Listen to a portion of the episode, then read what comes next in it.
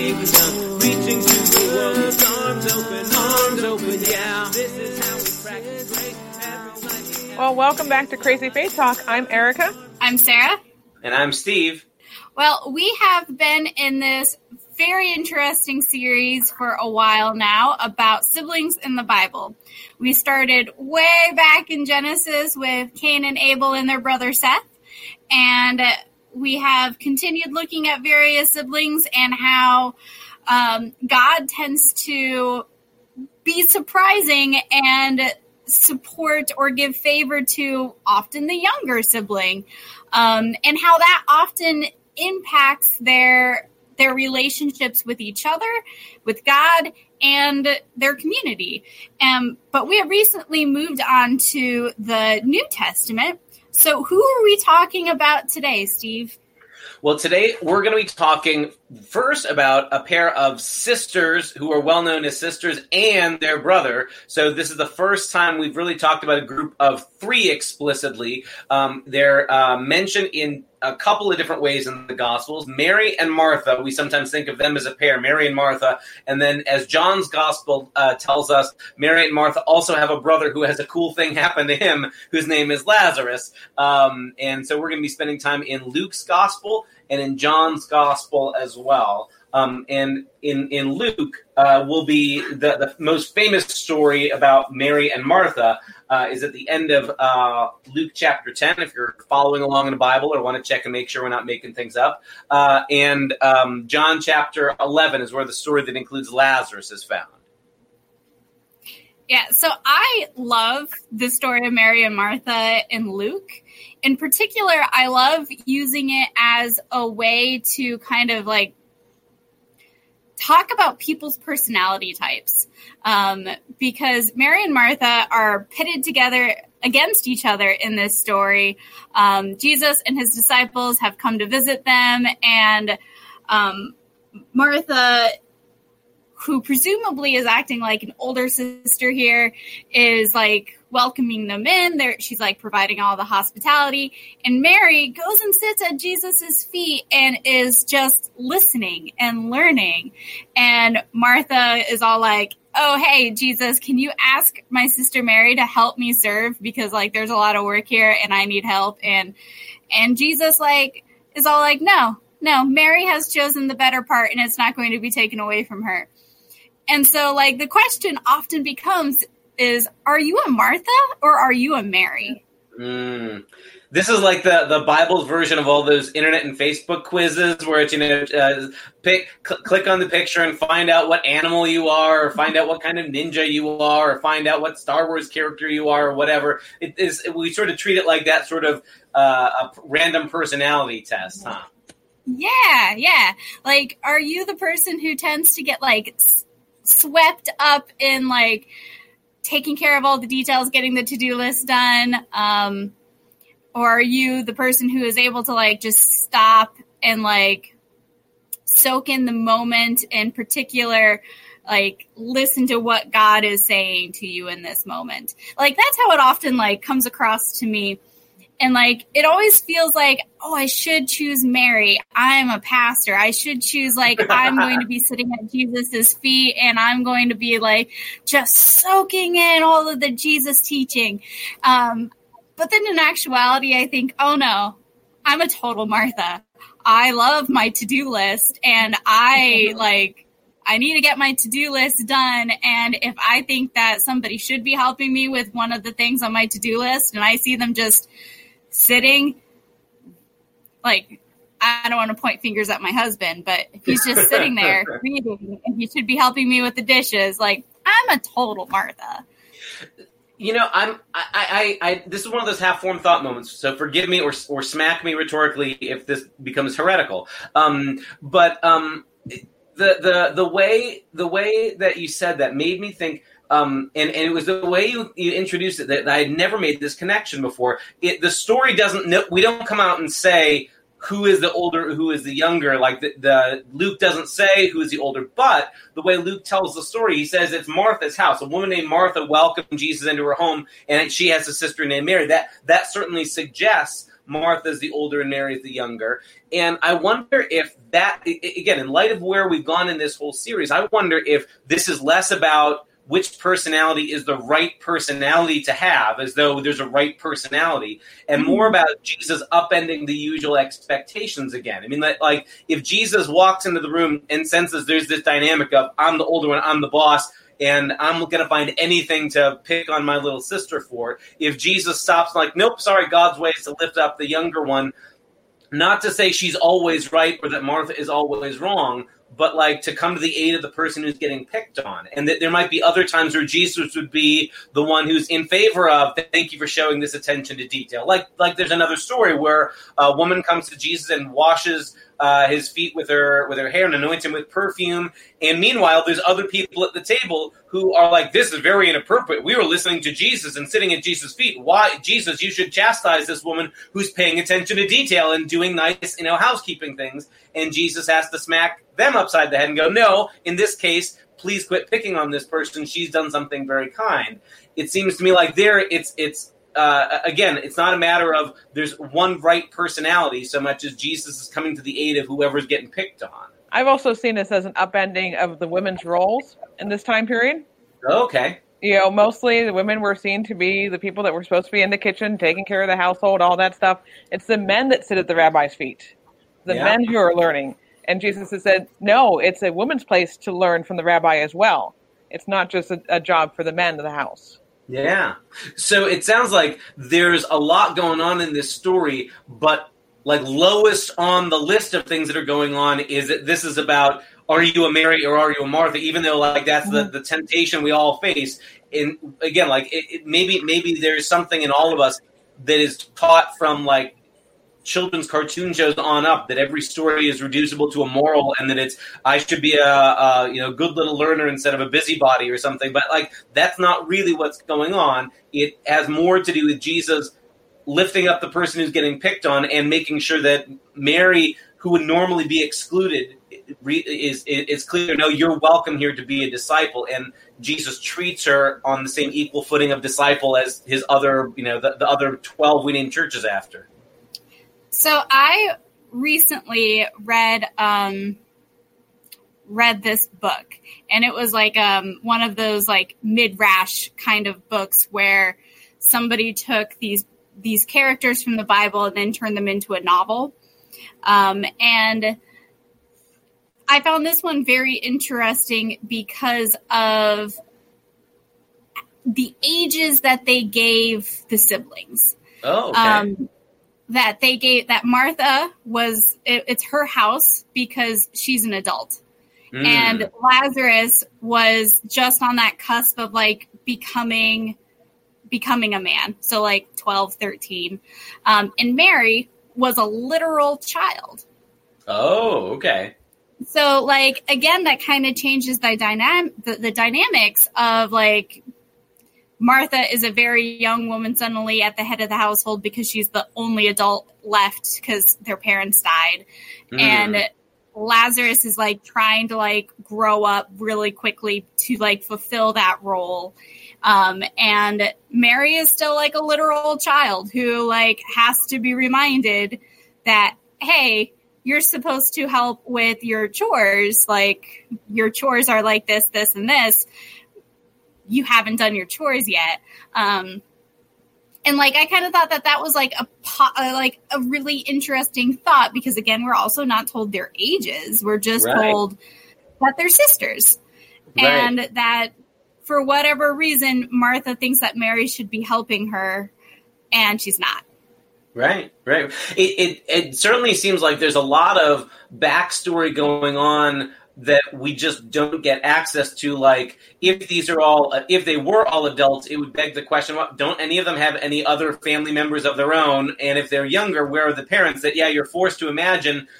Just, just sort of like you, you suggested from the novel you read, Mary certainly act or Martha certainly acts like head of household, and it, that's quite possible because she she has to be that she's the the closest to being an adult or is an adult, and the other ones aren't able or can't or whatever. But that that that, helps offer a possible answer for either where are their parents in the picture, or do they does nobody have um, uh, you know spouses, children, something like that, because it's just so so. Uh, so much the expectation in that culture that as soon as possible you are married off and having more children and having families of your own. Mhm. And here's this different, this family that looks different, and that it, I think it's it's maybe significant too that Jesus isn't weirded out. That Jesus isn't. I'm sorry, your family doesn't fit the cookie cutter. I'm not coming over to your house. But that nope, that's that's cool. That's fine. and and I feel like it also helps like give an explanation as to why Martha goes to Jesus to ask for his help in disciplining disciplining Mary. Um, because like that's always like that's a weird moment, right? Like and but if they don't have like that traditional male head of household, this is Martha going to a family friend who is an adult and and Mhm. saying, "Hey, I need your help that, you know, to like help Mary fulfill this very gendered role that society is putting on on on, on us um, Sure. but like can you help me figure out how to do this and you know instead of like doing exactly what she wants jesus is just like no no her Yeah. is at my feet like she needs to learn this too when i'm not here that's when you can go and like teach her that it's important to wash the dishes properly or whatever Yeah. but right now, because I'm here, this is the time that she should be learning what I can teach her. Yeah, yeah, and I, I think that, that that's helpful too because it, it as as someone who's been in that role of parent before and having to use family friends as the helpful example, you know, like uh, you know, or grandparents or aunts and uncle, and it's you know, hey, Uncle so and so, don't you want to see the kids pick up their toys? We're like that. That's not that's not mean spirited. That's yeah, we're we're all trying to teach the kids to do what they're supposed to do, and and I, I get that. I don't I don't I think sometimes Martha gets made out to be a villain, and I think she's either just trying to manage a household or uh, if she's actually raising or helping to raise her younger sister there's that sense of like she's trying to help form. This is this is what you know good humans do. We take care of our house. Can you help with the kitchen? But that jesus doesn't get co-opted into being i'm not going to be here heavy here. I'm not going to know like you say there, there's something for her here in what i have to offer here. And and i guess the other piece that i'm picturing in all this is I, I think when I was when I was younger, I pictured this story playing out in a house that was the size house I grew up in that had lots of rooms, multiple floors, and where sitting and talking happened in one room completely separate from where like food preparation happened. Um, but you know, first century Judean or Galilean houses aren't you know sprawling mansions, especially for people like you know Mary and Martha and Lazarus. These are people who probably have one large room where food preparation and sitting and talking can happen. And there surely could have been a way for all of us to move the conversation so that we can be preparing the food and listening to Jesus at the same time. This isn't an either or kind of a thing. And again, like we're so tempted to turn this story into there's a lesson, don't be a busybody like Martha. You should be a disciple like Mary. When it's maybe that maybe it's maybe it's a both and and we have to be able to operate in both. Sometimes we have to do the serving work behind the scenes. Sometimes we have to listen to Jesus and reflect, and both are important. Maybe is this a time for us to consider how the dynamic changes when we turn to John's gospel, and now we're not just dealing with Mary and Martha, but there's this uh, unmentioned La- Lazarus who doesn't show up at all in any of the synoptic gospels Matthew, Mark, and Luke. We don't get any Lazarus. And then all of a sudden in John, there's, hey, you know, me- remember how, how you like Mary and Martha? Great, there's a sequel. It turns out there's a Lazarus, and boy, is he interesting too. Um, the, the, the background of that story starts with sort of the familiar, we all know Mary and Martha are friends of Jesus. But now there's a there's a third sibling in the picture, and this is the story unfolds in all of John 11, right? hmm Yeah. Yeah, it's, a, it's quite the long story because uh, there's a lot of travel in it because uh, Jesus is not where Mary and Martha and Lazarus are. Um, he is like Lazarus, Mary, and Martha are from this village called Bethany, which is right outside of Jerusalem. It's like what three miles? Yeah. It's it's not very far from Jerusalem. And Jesus and friends are two days away. Like wherever they are, they're like two days away. So Lazarus gets sick. A messenger comes to Jesus to say, Hey, the one whom you love is sick. and Jesus like doesn't leave right away and then eventually Jesus says well our friend Lazarus has fallen asleep. It is time for us to go go to him. And his disciples are all like well if he's just fallen asleep like that that's fine. We all sleep. Let's not make a big deal about this Jesus. And then so Jesus has to like very bluntly say he's dead we have to go. and so then it's like two more days to travel. And by the time they finally arrive at Bethany, it's now like been three days. Like Lazarus has been dead for three days. Right? Is it three Yeah, days? I think it may be four. I think it's even longer Four. than Jesus. Yeah. Yeah, And- yeah, because I was thinking three days because that's how long Jesus was dead. But like, this is very like this is supposed to be like not three days because that's how long Jesus is dead. So, yeah, four days. Sorry. and and that's that's why you get that great de- detail from the King James that uh, they say, uh, "Don't don't roll away the stone, Jesus. He's been in the grave four days. He stinketh." So all right, so so the the the the story of Jesus raising Lazarus from the dead is one that it's pretty well known, um, but maybe a place that we don't spend a lot of time because obviously the headline of that story is Jesus raises Lazarus from the dead. But like how the how the inner family dynamics work, and now that now that we're looking at a Mary and a Martha and a Lazarus, uh, uh, how, what is that? What does that do to the family system, or how how do you see things playing out in this story that that speak to their family relationships? Well, to me, it. This is the first time we've heard of a man and their family. And, like, I think that's pretty significant because you have to be pretty wealthy in first century Jewish culture in the Middle East to, like, be able to be a woman and be the head of family and, like, have it not be, like, a scandalous thing. Mhm, And mhm. so, you know, previously in Luke, when it was just it was Mary and Martha and Martha's house, like it's a little bit like you know they should be pitied because they they don't have a, they don't have a man, they don't have a father, they don't seem to have husbands, they don't seem to have brothers. Like it's like that's a very kind of scary situation for them to be in. And so suddenly here, oh, they have a brother. Yay. So they do have someone that is taking care of them, that's helping to be the breadwinner, like providing that, like going out and being able to work in the public sphere because women, like, there are very few jobs for women in the public sphere.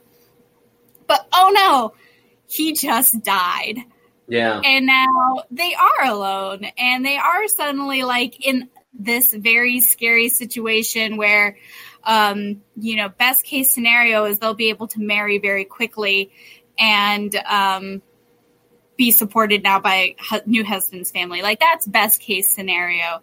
Um we're not told why though they aren't married at this point. Like are they too young? Are they um too old? Like what has happened that has prevented them from marrying? Like but in any case now their their provider their person who is keeping them safe he's now dead. And so the fact that jesus does spoiler alert raise lazarus from the dead is um is a boon for their family because suddenly like they are able to stay together and continue on how they were before and Mary and Martha aren't kind of just thrown to the wolves or or taken in by some other family and kind of being seen as a burden. Like first century culture is not kind to women who do not have menfolk. hmm Um, and and so it's it's interesting that like there's ne- there's never a story where you get to see Lazarus in that kind of head of the household leader role. Like he's it's he's either dead or he's sickly or there's this concern or he's not there at all. Like in Luke's you know telling. So it, it whatever the early church's memory of this family was, there wasn't clearly a strong tradition of Lazarus led that family to success, but like Martha carried a lot of the weight in that family. She, you know, she bore a lot of responsibility. And again, we don't know whether it's because Lazarus is sickly for some of that time or because he's just too young or whatever, but it seems like Martha in all these stories sort of falls into role of head of household or the the focal point. You know, like when when uh, we as as pastors meet with families after a death and and are, are you know preparing for a funeral or a time like that, sort of pretty, pretty quickly you have to sort of attune to who's the center of gravity in the family system right now. Often it's a widow or a widow or a, a, spouse of someone who's died. Sometimes it's a parent or a child, but like you sort of figure out who, where's the center of this family and where's the center of grief right now. And Martha seems to be that center right now. Yeah, and I think that's a testament to how important the private sphere is. Um, that marriages, especially in the first century and throughout most of history, was a business arrangement um, you know, romantic love was a bonus, but it wasn't something that was necessarily expected for most of history. That it is, you know, you you kind of needed both that person who was able to go out into the pri- the public sphere, and you needed somebody to be in the private sphere because if you are a person who is in the public sphere working and getting that wage, but you didn't have somebody back home to prepare the food, to clean, to like take care of the animals in the garden and whatever, you couldn't do it. Like, like you needed somebody to do that because food preparation tended to take all day. Um, right. You didn't have somebody raising that little plot of garden then you wouldn't have some of the food because not all food could be purchased. Um, you you needed somebody both in the private sphere and in the public sphere, and so you know I think it's a testament to how much in this family Martha was very important as that person who was the center of the private sphere. And again, interestingly, like we keep coming back to this idea that Martha is she functions as the oldest or head of household, whether whether she is biologically oldest or not. It seems likely, but she functions that way. And yet, so in the two stories we get, it's the younger, the one who acts younger, Mary, who's given the sort of protection by Jesus. No, I'm not going to take away from her. She's allowed to sit and listen. And then here in this story with Lazarus, it's, you know, Martha's the head of the household, but Lazarus is the dead one, so he's the one who gets the resurrection help because he's the one who needs that. Then again, sort of echoing on the conversation we've had before, uh, like even even the parable of the lost son we talked about earlier the the son who is the one who is dead and now needs to be raised is the one who gets the resurrection. The son who you know, the father in the prodigal son story. You know, your your brother was dead and now he's alive again. He was lost and now he's found. Um, so yeah, that's the one we celebrate over that. Like that Jesus meets his family. Certainly, Jesus is kind and compassionate toward Martha, and there's there's no animosity there. But the one who needs the particular help, that's who he helps. So, yep, he helps Lazarus, knowing that that's the way of helping all of them because Mary and Martha in that moment the thing they need the most is they want their brother back where they need to you know deal with this situation. So it's it's it's a reminder to me that to help one part of the family system helps all the parts of the family system too. It's interesting to me when I look at how the, the story plays out through this lens, and I, it's interesting that I, in all these years hearing the story, I've never thought about it in terms of uh, the, the the the the sister dynamics between Mary and Martha, but that Jesus, when he gets when he finally arrives at Bethany, first goes and talks to Martha, and then to Mary. That again, it's like it's almost like Martha takes on that motherly role of like the grown-ups are talking now, and they're going to devise a strategy. How do we talk to the younger sister about this situation? But that you know, Martha is the one who uh, is the, the, first face of the family for Jesus. He goes and talks to Martha and then to Mary, but that both of them bring the same question. If you had been here, Jesus, this wouldn't happen. If you had been here, this bad thing wouldn't have happened. And that Jesus bears it. And like that's the thing that, that gets me in this story every mm-hmm. time is that Jesus just takes all their anger, all their grief, all that they're looking for someone they can be mad at, and they decided Jesus is the one to be mad at, and he just bears it for a while, even knowing what he intends to do. So after the the raising of Lazarus happens, um, at the end, presumably, like Jesus just gives, you know, he, he tells them, you know, unbind him, un, you know, take away the cloth and unbind him, give him back to his family, and like I guess we're supposed to imagine they go on to trying to live like life as normal as possible for a while. Then, like that, that seems like a weird thing to think about too. How do you, how do you live on the other side of a miracle like that and then go back to oh, it's Wednesday, we're having fish for dinner. I mean, how, how do you go back to normal life after having lived through a resurrection miracle like that? Um, and what, what's it like to be a part of a family like that? So, it, so one of the theories that I've heard is that Lazarus is the beloved disciple because it's Mhm. after this that the beloved disciple starts getting mentioned. Mm-hmm. Um, and so, one of the theories that I've heard from biblical scholars is that Lazarus didn't try to live in Bethany after this. Is that he he he he started following Jesus and he was called the beloved disciple. Um, in part, I would guess, is because it would be pretty darn hard to continue life as normal in this small village with everybody constantly being all like, that was the man who was dead. Like, I saw him, I smelt him, and Jesus raised him from the dead. Like, that would be very hard to do, at least right away. Like, maybe go away for a while and then come back after it's not quite so fresh. But uh, one theory is that he did not stay and live not life as normal. Yeah. Well, and, and in fact, there, there's one other place where Lazarus returns in John's gospel by name, and it's just after the whole Lazarus story in the next chapter in 12. There's a short little weird vignette where John says um, that uh, the crowds had come to see Jesus, and not just Jesus, but also to see Lazarus, whom he had raised from the dead. So the chief priest planned to put Lazarus to death as well, because it was on account of him that many were deserting and believing in Jesus. It certainly seems like Lazarus can't escape a certain level of celebrity now because he's the guy Jesus raised from the dead. That I- line always makes me think of zombie movies, right? Like, if we saw a dead body just walking around, we would cut off its head, right? Like, before it eats our brains. And I, I guess I guess it suggests to me that even even if we even if Lazarus didn't like start walking around and following Jesus as a disciple, like in that one theory, which is still plausible, that whatever normal was, that there there is no more old normal. That it, there's there's no getting that genie back in the bottle. Um, and that their lives and even their family system are forever changed because of having come into contact with Jesus. Um, and I, I, guess I think I, th- this is a little bit of a tangent here, but it seems it seems pertinent because it, it relates to other passages uh, in in the Gospels about how we deal with family life. Is that following Jesus is going to mess with our normal. It's going to mess with our sort of picture of living the comfortable family life. And you know, Jesus will say things in the synoptic gospels like, you know, uh, I I've come, and in order that division will happen between parents and children, and in-laws and brothers and sisters, I'll, my presence will cause division and will upset the apple cart. Um, and Jesus will say things like, you know, if you want to follow me, but you love your family more, I'm, I'm sorry, you're going to have to pick at some point.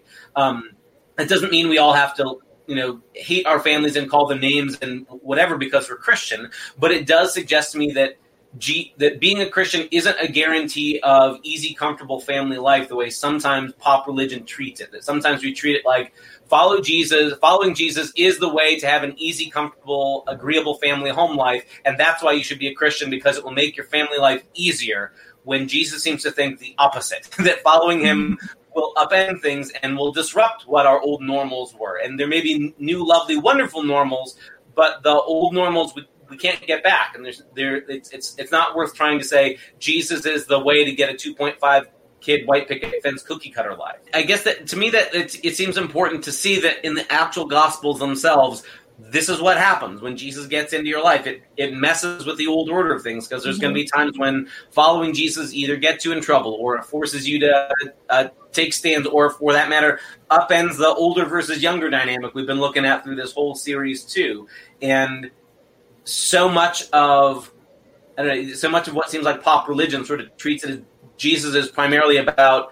Um, we often, you know, use that that phrase It gets thrown on family values, but I'm not really sure what kind of family values Jesus is interested in because he he he, he upends our, our usual expectations and connections.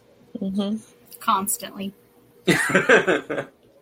well, and maybe that's a good segue to where we want to go in our next episode. Is is that the early church came to see itself as a new kind of family, and that brought some tensions with how how we live with our old biological families as well. And without making it biological families bad, church family good, there's certainly a, a tension there that the the early church wrestled with that we'll have to to pick up with in our next conversation. Yeah, I think that'll be a very good conversation. Let's do it then. So, uh, thanks right. everybody. Thank, thanks for joining us for this round of conversation here on Crazy Faith Talk, and I uh, hope you join us around uh, for, for next conversation. See you, everybody. See y'all. Bye.